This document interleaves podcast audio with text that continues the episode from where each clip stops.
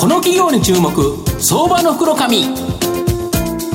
このコーナーは情報システムの課題をサブスクリプションサービスで解決するパシフィックネットと東京 IPOIR ストリートを運営する IR コンサルティング会社フィナンテックの提供を財産ネットの制作協力でお送りします。ここからは、相場の福の神、財産ネット企業調査部長、藤本信之さんとともにお送りいたします。藤本さん、こんにちは。毎度、相場の福の神こと、藤本でございます。よろしくお願いいたします。はい、えっ、ー、と、この前の日曜日、あの、はい、ぎあの銀座のですね、自通信ホールで IR、福の神 IR セミナー、はい、非常にですね、好評いただいてっていう形と、あとですね、今回は、ちゃんとですね、ハイタッチをしてくれる方が95%ぐらいおられたので、えー、前回はですね、2割ぐらいの方してなかったと思うんですけど、まあ、やはりやってるとですね、慣れてくるもんだなと思いますので、また。暑い中でありがとうございました。したで、今日ですね、ご紹介させていただきますのが、証券コード3294、東証一部上場 E グランド代表取締役社長の江口久さんにお越しいただいています。江口社長、よろしくお願いします。よろしくお願いします。よろしくお願いします。よろしくお願いいたします。E グランドは東証一部に上場してまして、現在株価715円、1単位7万円ちょっとで買えるという形になります。東京都千代田区神田錦町にですね、本社があるマンション戸建ての中古不動産再生事業、これをですね、展開している企業になります。首都圏が地盤ですが、札幌、大阪にも営業所を展開しています。平均販売価格は2000万円を下回っており、低価格物件に注力しています。まあ、先ほどですね、あの、チラシいただいたんですけど、例えば、府中市、えーと、南部線の南府駅から徒歩3分、これでですね 3LDK68 平米のマンションが1898万円という形で駅地下なのにと、まあ、ちょっとですね築年数が41年とという形なんですけど、まあ、こういう物件にですね非常に注力されていると。で、えーと、年収400万から500万の方を対象として、まあ、住宅ローンの返済がですね、まあ、月に6万から7万以下になるようなそんなですね物件を販売されているという形になります。で、あの、社長、あの、マンション戸建ての中古物件購入、リフォームを行ってですね、価値を高めて再販する中古不動産再生事業を行う企業、数多いと思うんですけど、他社の参入が少ない2000万円弱のですね、はい、低価格物件に注力しているとは何でですか、これ？はいえー、首都圏の中古マンションの平均制約価格は、まあ、約3500万円ぐらいなんですね。はい、まあ、ところが、まあへ、うん、えー、当社の平均はまあ2000万円切ってますので、うんうん、まあ、かなり安い物件に特化しているのがまあお分かりいただけると思います。はい、まあ、この理由なんですけれど、まあ、3500万程度のですね、価格帯の物件というのは、まあ、いわゆる売れ筋の物件なんですね。まあ、ですから、どの中古再販業者さんも、まあ、積極的に仕入れを狙っている、まあ、そういった価格帯なんですね。まあ、このような物件を仕入れますと、まあ、なかなか当社が目論んでます、まあ、粗利ですね、まあ、これがですねあの取れないんですよね。仕入れが厳しいということですね。おっしゃる通りなんですね。まあ、当社ではですね、まあ、あのある程度のあの粗利を確保するということを第一目標にしてますので、うん、まあ、例えばですね、うん、まあ、駅から遠いですとか、うん、まあ、先ほどご案内いただいたような築40年というようなですね、まあ、ちょっと築年が古いですとか、まあ、あとはまあ古い公団型のようなエレベーターがない物件ですとかね、まあ、そういったあの不人気物件をあえて仕入れているんですね。まあ、ですから、まあ、平均価格帯がまあ2000万円以下ということになってますね。なるほど。また仕入れにも特徴があるってどういうことですか、はい、えー、他のですね、中古再販業者さんの場合ですね、うん、えー、仕入れの対象があマンションのみと、まあ、マンション専業という会社さんが比較的多いんですけれど、はい、まあ、当社はですね、はい、えー、中古の戸建て物件もまあ積極的に、まあ、仕入れ販売していると、うん、まあ、比率で言いますと、まあ、マンションが7割、うん、まあ、戸建てが3割、まあ、こんなような比率でしょうか。なるほどはい、あとまあ最後にですね、あのまあ、これはまあなかなかあの上場企業さんでは珍しいんですが、うん、あまあ、当初はあの平成8年からですね、はい、えー、裁判所の、はい、競売物件によって、まあ、中古物件の仕入れをしているんですね。まあ、あのこの競売物件っていうのはですね、うん、まあ、例えばあの、まあ、事前に、えー、内覧ができないですとか、あ売り主さんの貸し担保責任の追記ができないですとか、うん、まあ、当然デメリットがあるんですが、うん、まあ、ただその反面ですね、まあ、安く仕入れできる可能性があるというようなメリットがやっぱりあるんですよね。これノウハウが必要ですよね。そうですね。まあ、うちはまあ、そういった面でも30年以上、えー、まあ20年以上ですかね、まあ、この競売し、あの、やってますので、まあ、まあ、いわゆるですね、あの、まあ、倫理カンパニーという、まあ、自負が、あの、ございますね。まあ、そういったことでですね、まあ、いろんな面で、まあ、当社では、仕入れの、まあ、チャンネルは多少より多いんではないのかなと。そのように思っております。だからこれが仕入れの強さにつながっているはい、あの、そういうふうに思っております。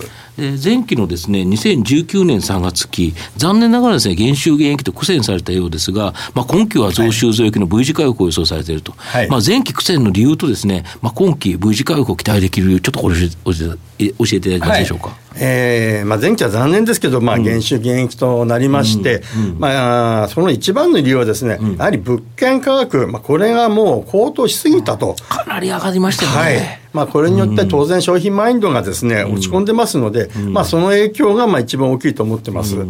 えー、安倍政権誕生後にですね、まあ、首都圏のマンション価格はまあ新築、中古ともにまあ約もう3割以上上がってるんですよね。まあ現在ですと、うん、新築ですとまあ平均のあの販売価格がまあ6000万円なんですね。うんで中古ですら3500万円なんです、まあ、やはりあのこういった価格帯になると一般の、うん、サラリーマンの方だと手、ね、出しづらいですよね。手が出ないと、えー、まあ、ただ当社の場合は、まあ、2000万円以下という、まあ、低価格帯の物件なので、うん、まあ、そこでほどですね、あのまあ、落ち込みっていうのはないんですがただやっぱりあの大きなトレンドとしては、まあ、やっぱり販売不振っていうのがあのございましたんでね、まあ、残念ながらあそういった影響によりですね。まあ主にまあ長期物件のまあ、反則による、まあ、粗利の低下ですね、うん、まあ、これが主な原因で、えーまあ、減収、減益になったと、うん、でまあ、当期なんですけれど、うん、まあ、そういった面であの長期物件の、まあ、処分もある程度、まあ型がつきましたし、まあ、あとはあの今期についてはですね、うん、えー、まあ、仕入れについて、まあ、仕入れ、えー、環境があ少し好転しておりますので、まあ、特に下期にですね、うん、えー、利益があ伸びるだろうというような形で、今、予算組みをしておるところです。なるほど。で2020年東京オリンピックは不動産価格はですね下落する可能性があるという見方も多いなんですけど、はい、通常の不動産会社とは異なって、はい、不動産価格の下落は大きなマイナスにならず、まあ、過去もですねリーマンショック後に急成長された、これどういうことですか、ええあのまあ、一般の方はですね、うん、あの不動産の価格が、うん、あ上昇傾向にあると、まあ、こういったような市場であれば、うん、中古再販業者の業績がまあ上向くんじゃないかと、まあ、これ当然そう思うのが普通だと思うんですが、ただですね、うん、えー、物件の価格が上向いてる、まあ、販売が好調とい。う時は、はい。はい、あ販売価格以上に仕入れ価格が上がってしまう傾向があるんですよ、ね、要は仕入れと販売のスプレッドだから、そうですいくら販売が好調でも仕入れが上がっちゃったら儲からないということですね、まあ、結果としては粗利が下がるということですね。うんうん、ただまあ、それにあの対しまして、えーまあ、価格が下落しているという場面なんですけれど、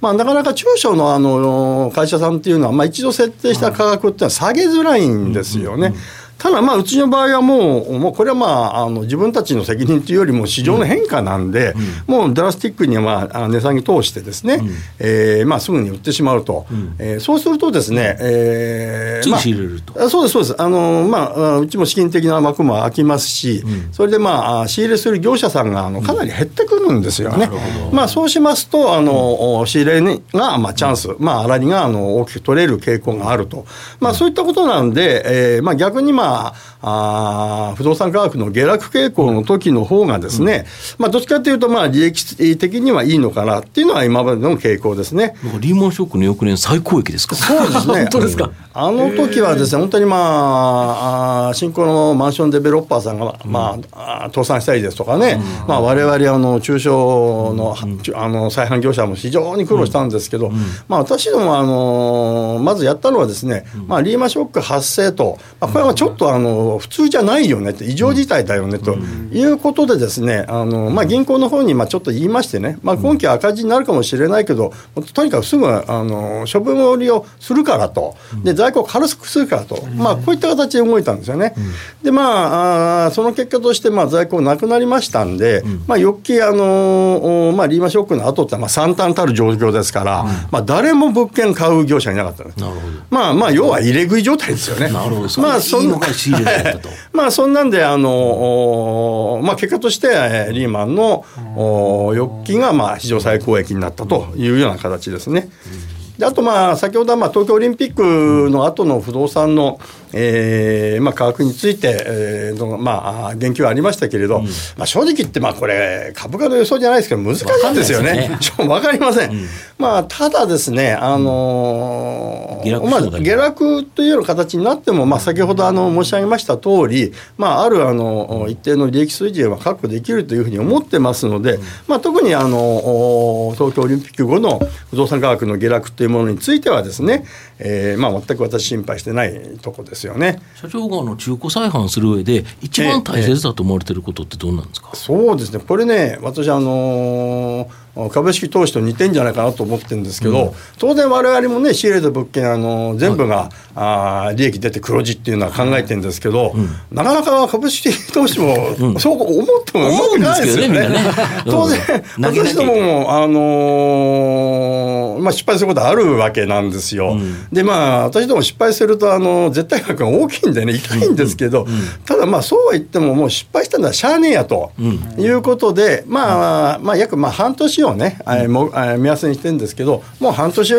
ー、経っても売れないと。いうことであれば、もうドラスティックに赤字になっても売ってしまうと、うん、まあ、こういったようなね、まあ、あとにかく損切りをとにかく早くして、次の仕入れに備えると、うん、まあ、これが一番大事じゃないかなという私は思ってます。全く株式投資と一緒ですよね、皆さん、なんかこれ聞いてる方、損切りされない方が多いから、塩漬けて痛い目に遭うということですよね。まあ、私も損切りでしたね、したくないんですけどね、まあ、そうですけどね、えー、赤字の倫理を持ってきた担当はね、非常に怒るんですけどね、はい、でもまあ、しょうがないです、それなるほど、はい、御社の今後の成長を引っ張るもの、改めて教えていただいて、はい、あのまあ、当社はですね売上利益もですねもうほとんどが中古再販事業によるものなんですね。うん、ということはあの我々の事業の成長の鍵っていうのはこの中古、うん、市場のえー、全体がどういうふうになるかと、まあ、これに尽きると思うんですけれど、はい、もうこれはですねあのもう過去の統計見て明らかな通りずっとですね、うん、えー、右肩上がりに件数が増えてるんです。で、ね、今後もですね、まあ、ちょっと件数があの減るっていうのは考えづらいんですよね。うん、まあそういった面ではあの我々の市場っていうのは拡大傾向にある、まあ、これも中長期的に間違いないなと思ってます。うん、まあ、ですからそういった面ではあまだまだあ仮に同じようなことをやっててもですね、えー、拡大の余地があると。であとですね、まあ、エリアなんですけれど、まあ、先ほどご案内ありました通り、首都圏のほか、まあ、札幌と、まあ、関西ですね、うん、えー、まあ、今、このエリアやってるんですけど、まあ他にもあの例えばあ名古屋、福岡、仙台、うん、まあ、そういった大都市圏がありますんでね、うん、まあ、これはまだ手ついてないんで、まあ、じゅんぐり手ついてつけていきたいと。でまあ、中期計画にも歌ってるんですけど、まあ、次はですね、まあ、名古屋ですね、まあ、名古屋中中京圏ですね、まあこちらの方の視点展開をして、まあ、新しい、えー、エリアの拡大をすると、うん、まあ、あとですね、あのまあ、既存のエリアもですね、うん、まあ、社員のスキルアップ、まあ、これによってですね、まあ、まだまだ、あの拡大が望めますので、まあ、特に、あのまあ、東証一部に昇格したと